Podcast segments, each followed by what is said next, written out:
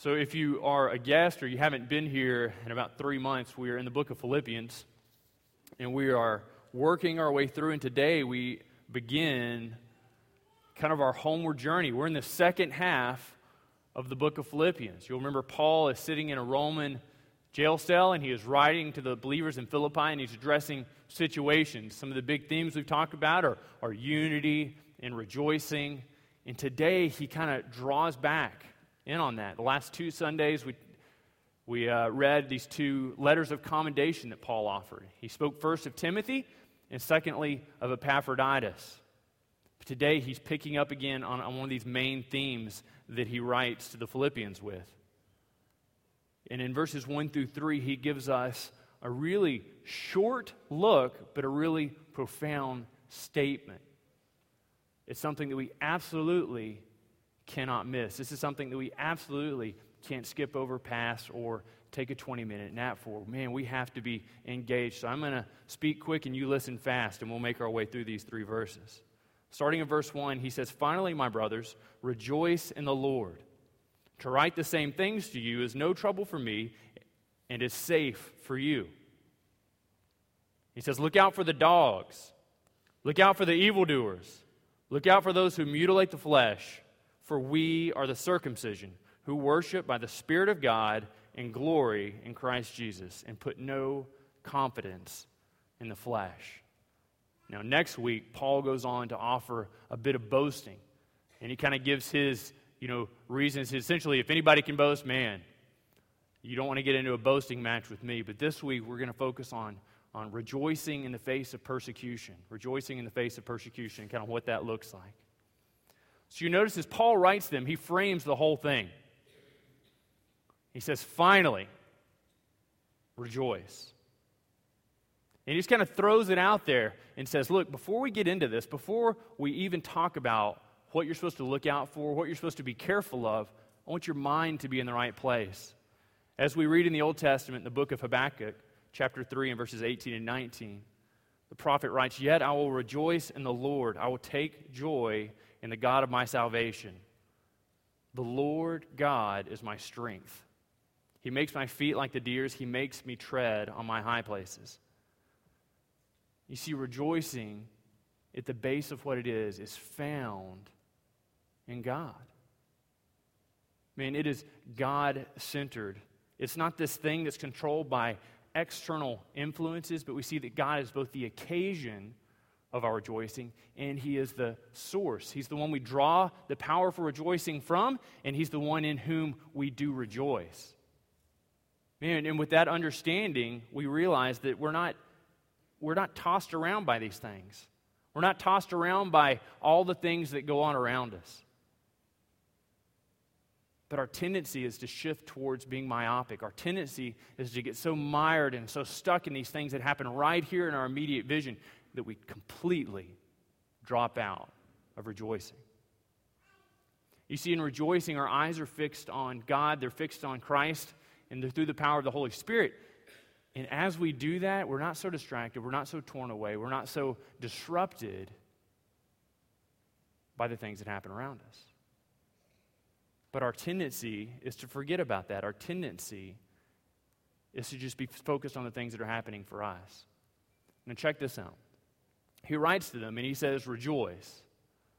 Now, Paul is using here a plural of this, and right? So he's not just looking at one person and says, Hey, you over there, you. No, no. You're, hey, could you move over to the side? I'm talking to this person back there. You rejoice.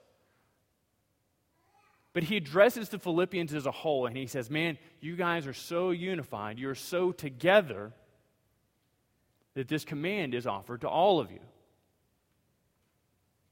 And his word is rejoice. Man, what an amazing picture is that that Paul writes to them. And he doesn't just say, hey, look, there's a couple people out there that I really wish they could take this word, but they can't. And so I'm going to soften it for them and just say, you know what? Uh, you five over here, you rejoice. You three, don't grumble so much. And you three, maybe you just keep your mouth shut, you know. But he writes to them and he says, check this out.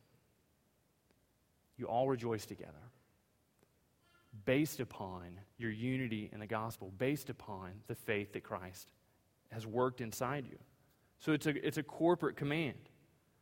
But it's a continual command. He doesn't just say, you know, like last week we talked about Epaphroditus, and Paul says, offer him an enduring welcome. So it's this idea that as Epaphroditus comes back from the mission field, that they're like, hey, man, it's great to have you. I mean, it's just fantastic to be here. And so it's not Paul writing and saying, you know, throw him a party, but when that party's over, Epaphroditus is on his own, right? No. I mean, Paul writes to them and says, an enduring welcome. Here, Paul says, rejoice. And he doesn't just say, just for the moment, just for the occasion, or just for today, or just for the, the reception of this letter.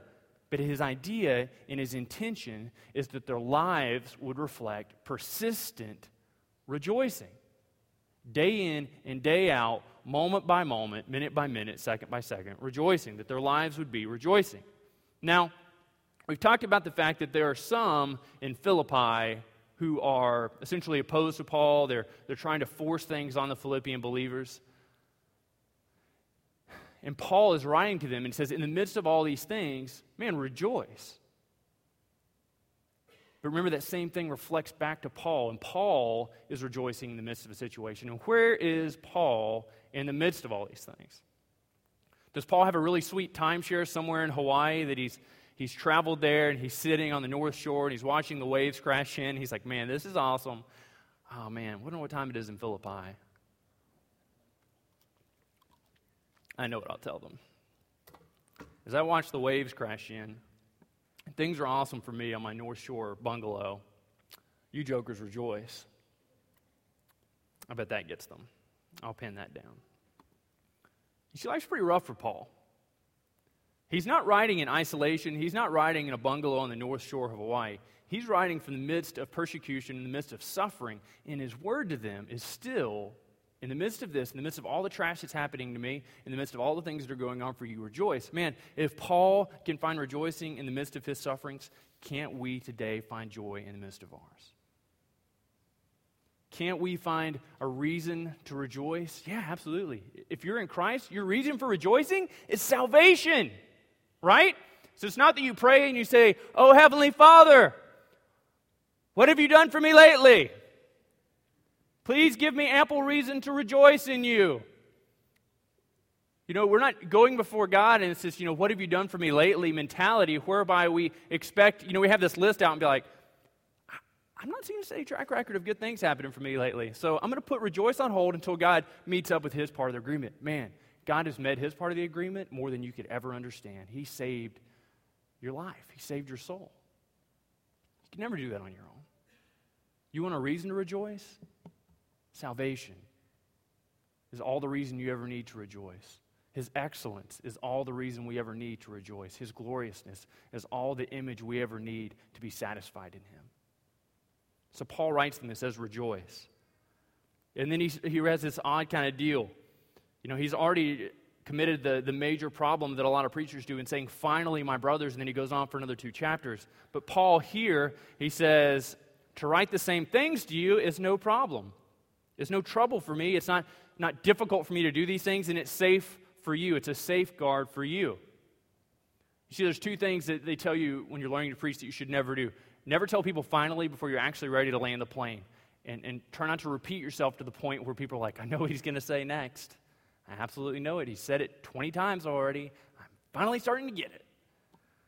You see, Paul writes to them, and here you and I are reading this, and so we start picking up on these things faster. But remember that they would have heard this through an oral medium, right? So somebody comes in and they're reading the letter out loud, and they're, they're drawing in on these themes that begin to hear these same words said over and over again. And here Paul again draws on one of those themes. He says, It's no trouble for me to say these things to you again. And for you, it's a safeguard. And the way that I understand what Paul is drawing on, based upon what we're about to talk about, is he's refreshing their minds for chapter 1, verses 27 and 28.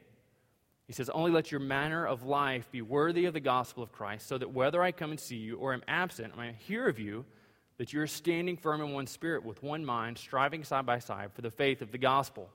So, this is what you're doing, right? He writes to me, he says, This is what you're doing unity. And he gives them a picture of it. And then in verse 28, he says, This is what they're doing. These are what the people that are opposed to you are doing. He says, and not frightened in anything by your opponents. He says, don't be, don't be afraid of the people that are seeking to add things on top of you. Don't be afraid of the people that are seeking to tear you down. But rejoice. But rejoice. You see, there's benefit in repetition. Has anybody ever trained a, a dog? Or maybe you're just a real sadist and you've trained a cat, right? Maybe cat lovers in the house? Don't, don't raise your hand. Sorry. I don't want to point you out. It'd be awkward for you and me. But when you train a dog, I mean, certain dogs are more given to, you know, wanting to please you and wanting to do the things right right off the bat. But for the majority, dogs have to be told over and over again, right? So it's the it's the idea that when you first get a dog and you say, you know, sit, the dog kind of looks at you, tongue hanging out, drooling all over your floor, and you're just like, "Don't you understand me?" And the dog's just like, "I love you, bro." Give me another treat. I like it. And you're like, sit. And the dog's just like, I still love you. Pet me again, rub my tummy. I love it. But eventually, the message starts to click in on the dog, right? And so people have a variety of ideas. You know, you press down on the neck of the dog, you lift up on the tail, you give it a treat, you bring the treat over its nose, and this is how it learns to sit down. I'm not an expert in dog training by any means. Anybody that's seen a dog that I've been around will, will verify that fact. But it takes a certain amount of repetition before it begins to set in, right? And even when it sets in, you have to come back to that same message and that same instruction over time, don't you? Wow. How appropriate is it that Paul continues to drive this message to them? If they needed to hear it, so do we. If dog needs to have repetition, I don't know what that says about our intellect, but how much do we too need to have repetition? So he writes to them and says, Man, people are after you. That's a comforting theme. But rejoice, even in the midst of persecution. Rejoice. He says it's for your safety. See, what Paul wants them to understand is they haven't really begun to buy in to what he's putting out. It's for their benefit that he's offering these things. Paul doesn't just like to hear himself talk, he doesn't just like the way it looks when the copyist is writing this down, but it's actually for the benefit of the Philippians that he keeps returning to these themes. You see, you and I need to be mindful that, that it is for our benefit that we continually return to Scripture, that we find ourselves repeatedly turning to the pages of this book because in it are life. Right? It's not that just we come on a Sunday or we come on a Wednesday or we come on a Sunday night and we receive instruction. And then we go and we leave and we come back again the following week, you know.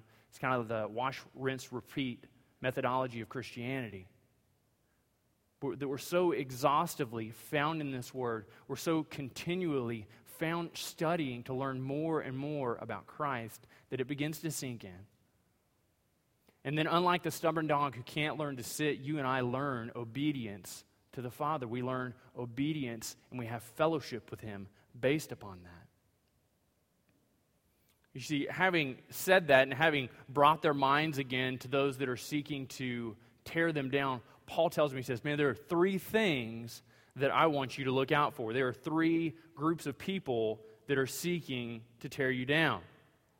Now, before we get into them, it's important that we realize that these people are broadly thought of as, as Judaizers. And so they're not, they're not strictly just Jewish followers of, uh, of you know, the old covenant that are seeking to do damage to the new covenant, but these people are referred to as, as Judaizers. And so, in some way, they are, are Jews who have converted over or been completed into Christianity, but there's some aspect of their old lives, there's some aspect of their old understanding for what it is to merit favor, for what it is to garner the support of God. And they've imported that into their philosophy and understanding of who God is. And now, not only have they imported it into their understanding, but they are seeking to export it to other people. They're seeking to take the things that they think are vital and important to having a relationship with God and go to other people and say, check it out. You can't have a relationship with, with God unless you do A, B, and C. And so Paul writes and he says, Look out for the dogs. Man, look out for the dogs. Now, dogs has kind of changed in my understanding. Man, I love dogs, hate cats. And so when I think of dogs, I'm like, why would he say that? I've had some great dogs in my past. I've had some truly amazing companionship with a four legged pooch who I had to clean up after periodically. And after a while, I began to think, who's the master here? I'm picking up after you, I'm feeding you, and all you give me is slobber. How does this work? But Paul writes to them and says, Look out for the dogs. You see, in the first century, dogs weren't highly prized. They weren't thought of in the way we do. We didn't spend thousands of dollars for their health insurance, vitamins, so that their teeth are clean and so that their breath is fresh, and give them a nice squeaky toy so they can squeak even while we're trying to sleep. You see, in the first century, dogs were scavengers. Man, they'd go around and they would chew on the carcasses of dead animals. They would eat trash. They were filthy, filthy, disgusting animals. But in the Old Testament, we read of who is spoken of as dogs. Who are the people that are spoken of as dogs in the Old Testament and in portions of the New? Man, it's the Gentiles. It's those people outside of this covenant relationship with God that are spoken of that are characterized as being dogs. Check out this flip Paul offers here. He says, Look out for these people that are dogs. Look out for these people who are outside of the covenant relationship of God. He completely flips it. You see, these people think they are the ones that are right, that are righteous before holy God. And Paul flips it. He puts it on his ear and he says, Man, you're right, and they are dogs. Look out for the dogs. He says, Look out for the evildoers. Now, these aren't people that dressed in black and wore really scary masks. These are people that, by virtue of the fact that they're seeking to impose the edicts of the law on these Christians, they were doing evil. You see, they're seeking to add something to the requirement of the believers. Now, in their minds and in their thoughts, they thought they were doing the work of God. They absolutely thought they were doing the work of God, and they thought that they were correct and right. But Paul characterizes them as the workers of iniquity, as the workers of evil. Man, he gives them the title evildoers. You see, these people had been made spiritual Gentiles because they were adding requirements to salvations. Now, lastly, and the part that really indicates to us that they were, in fact, Judaizers, is that he refers to them as the mutilators, the people that cut flesh. You see, they took the sign of the covenant of Israel, which is circumcision, and they so perverted it, they so twisted it that Paul didn't refer to them is you know those who are advocating. Some of your translations say false circumcision. But I think a better translation in English is mutilators. You see, because they took this thing that represented covenant faithfulness and they did it in such a way as to try and merit grace before God. And in doing that, they contradicted the gospel. You see, anything we do in a spiritual way to try and force or try and merit the salvation of God ruins it. It loses its spiritual significance, and it's nothing more than a pagan offering. Because we're trying to force this thing, we're trying to do this thing. But you can already see in the Old Testament that God is headed this way, that He's not primarily concerned with this physical sign, with this physical, you know, task. Read in Jeremiah 4 4 that circumcise yourselves to the Lord. It says, Remove the foreskin of your hearts, O men of Judah and inhabitants of Israel, lest my wrath go forth like fire and burn with none to quench it because of the evil of your deeds. Circumcise, therefore, the foreskin of your heart and be no longer stubborn. We read in Deuteronomy 16. And then in Deuteronomy chapter 30, verse 6, we read, And the Lord your God will circumcise your hearts and the heart of your offspring, so that you will love the Lord your God with all your heart and with all your soul, and so that you may live.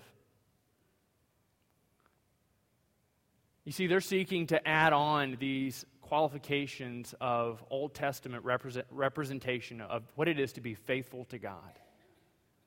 You see, but when I was thinking about this passage and thinking, well, you know, I don't.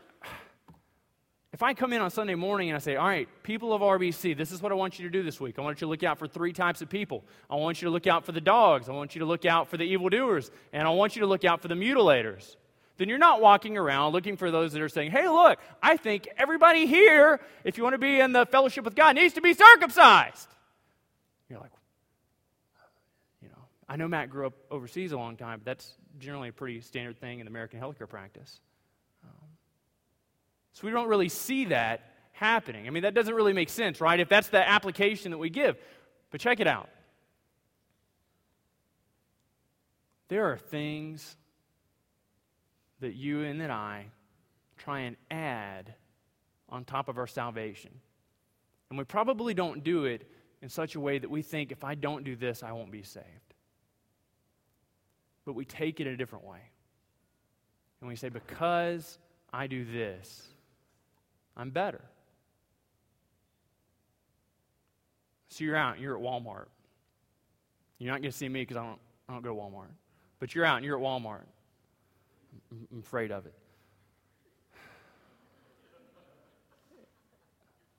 It's a true statement, I am.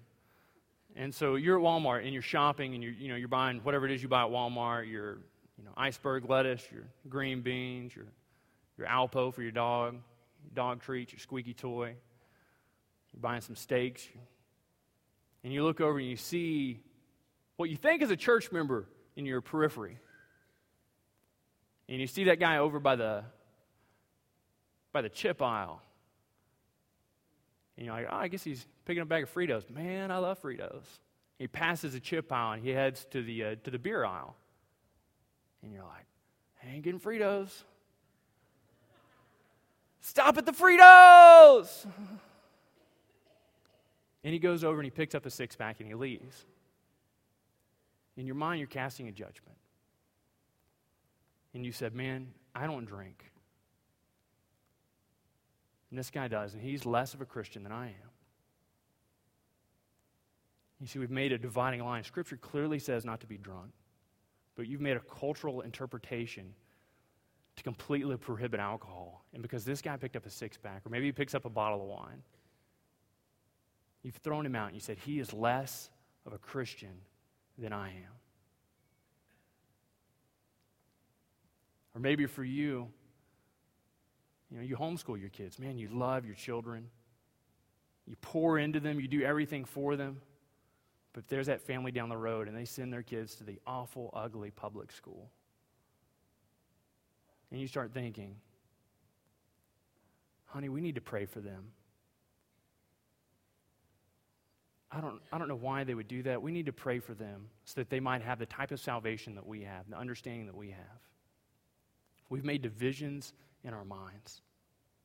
You know, it's just as possible to be on the other side of that equation. You send your kids to public school, and, and you look at the homeschool families and you say, don't they want their kids to, to be able to relate to this world? Don't they want their kids to be able to engage people? Don't they even care for the lost? Honey, honey, we should pray for them that they would send their kids here. You see, or maybe, maybe your thing is, is movie viewing. And you can't remember the last time you watched something higher than a, than a G rating, which isn't much, right? You're not watching much. I watch G rated stuff with Bryce, and it's enough to make me want to drive my head through the TV. so you're not watching much. And you hear about this guy that watches PG, and you're like, oh, Lord, he's playing with fire. He's going to get burned. Or maybe PG 13. Or maybe this guy actually has the audacity to watch an R rated film honey, we need to pray for them. You see, but maybe you're not satisfied just praying for them. You start going up to these people and you're like, I just want you to know you're like this close to going to hell because you drank wine. And I just want you to know you're this close to hell because you allowed your kids to go to public school or vice versa. You say, I'm the one going to hell. What about you? You don't even care for lost kids. You're homeschooling your kids. You're the one going to hell. No, you're in hell. I'm in hell. And this is back and forth. You know, it's the movie viewing thing. And so you see, when we add anything to salvation, this is the point here. I'm not, I'm not advocating alcohol, I'm not advocating homeschooling or, or not homeschooling or movie viewing. Man, you need to obey your conscience in those things. But when you sit, when you set down and you set restrictions on these things, and then you turn around and impose those on other people, and you think in your mind, I'm better than they are. My Christianity is more secure than theirs is. And they need to obey, and they need to live the type of lifestyle that I'm living You're a dog. You're an evildoer. and you're mutilating their conscience. You see, we need to live lives in accordance with the mandate that Scripture gives us, but what we don't need to do is import or export, rather, the conscience things that God brings me to unto other people. Now, is this, is this me saying that we don't need to call out sin in other people's lives? Absolutely not. How in the world are we going to have unity before a holy God if we don't do that? Is this me saying that, that we just need to mind our own business and, you know, judge lest ye be judge not lest ye be judged? Absolutely not. I don't think that's, that's talking about making snap judgments on people. I mean, we need to care enough about the people that we do fellowship, that we do life with, that we would speak truth into their lives, but that we would not judge them harshly according to our own conscience. You see, having given the, the believers there in Philippi three things to look out for, Paul seeks to kind of build them up. He seeks to kind of restore and strengthen their morale. He writes to them, he says, We are the circumcision. This is who we are. He says, These guys are the mutilators. They're the ones who seek, out of a physical demonstration of faithfulness to God, to exact this thing. But you and I, we are spiritual believers in Christ. And then he, he begins to qualify that. He begins to tell them what that looks like.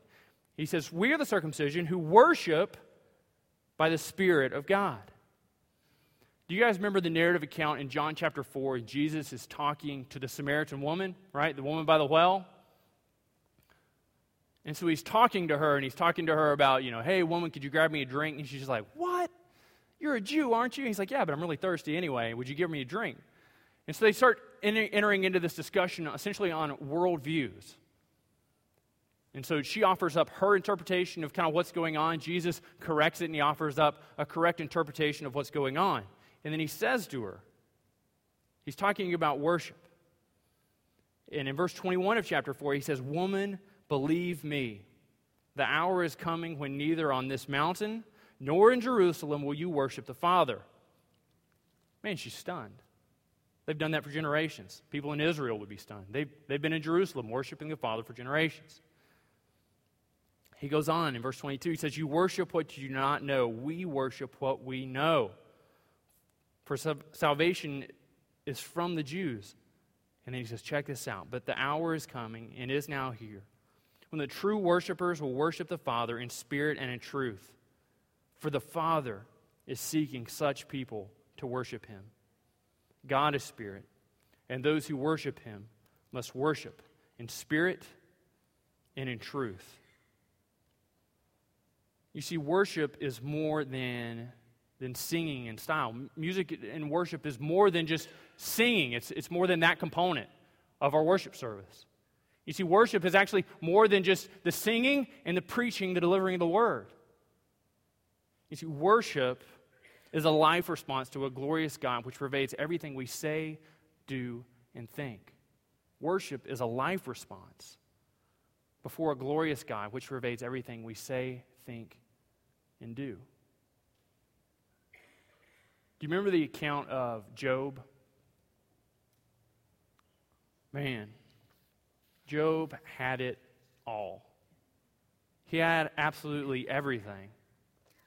And then, in a brief moment, everything was taken from him.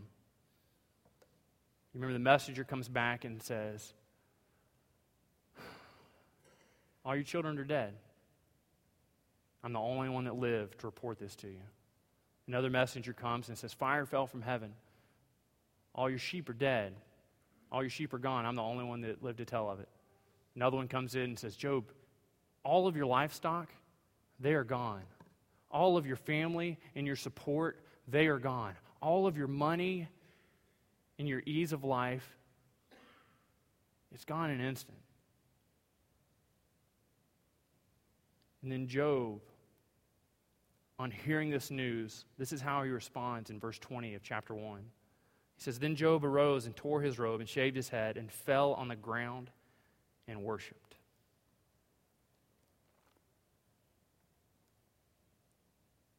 You think rejoicing is not important?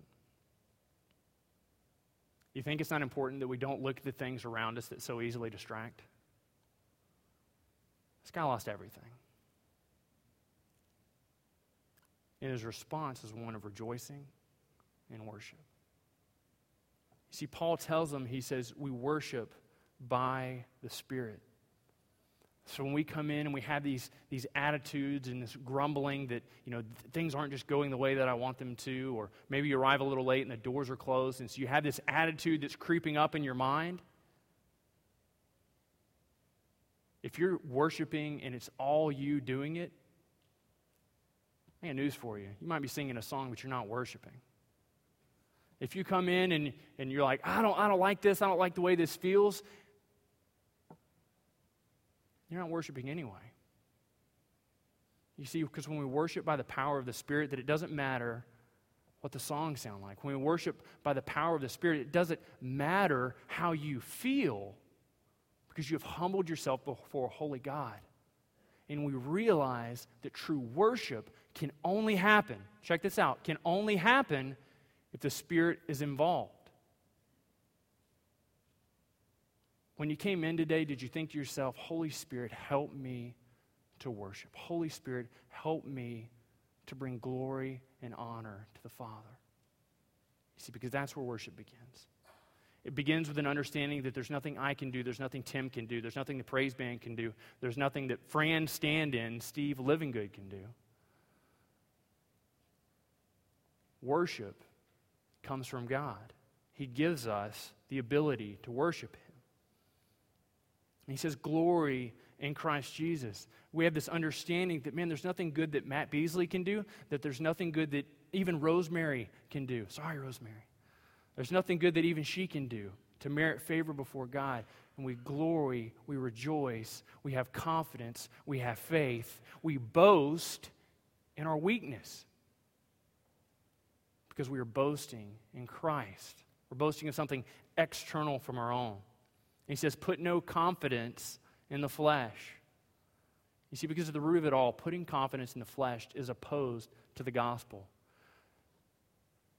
These people that, that provided these three things that they were supposed to look out for, I'm sure said, hey, look, if you really want to take your, your belief in God to the next level, employ this. It's a fantastic methodology whereby you can find yourself in the next level of worship. You know, if you're not doing this, then you need to do that.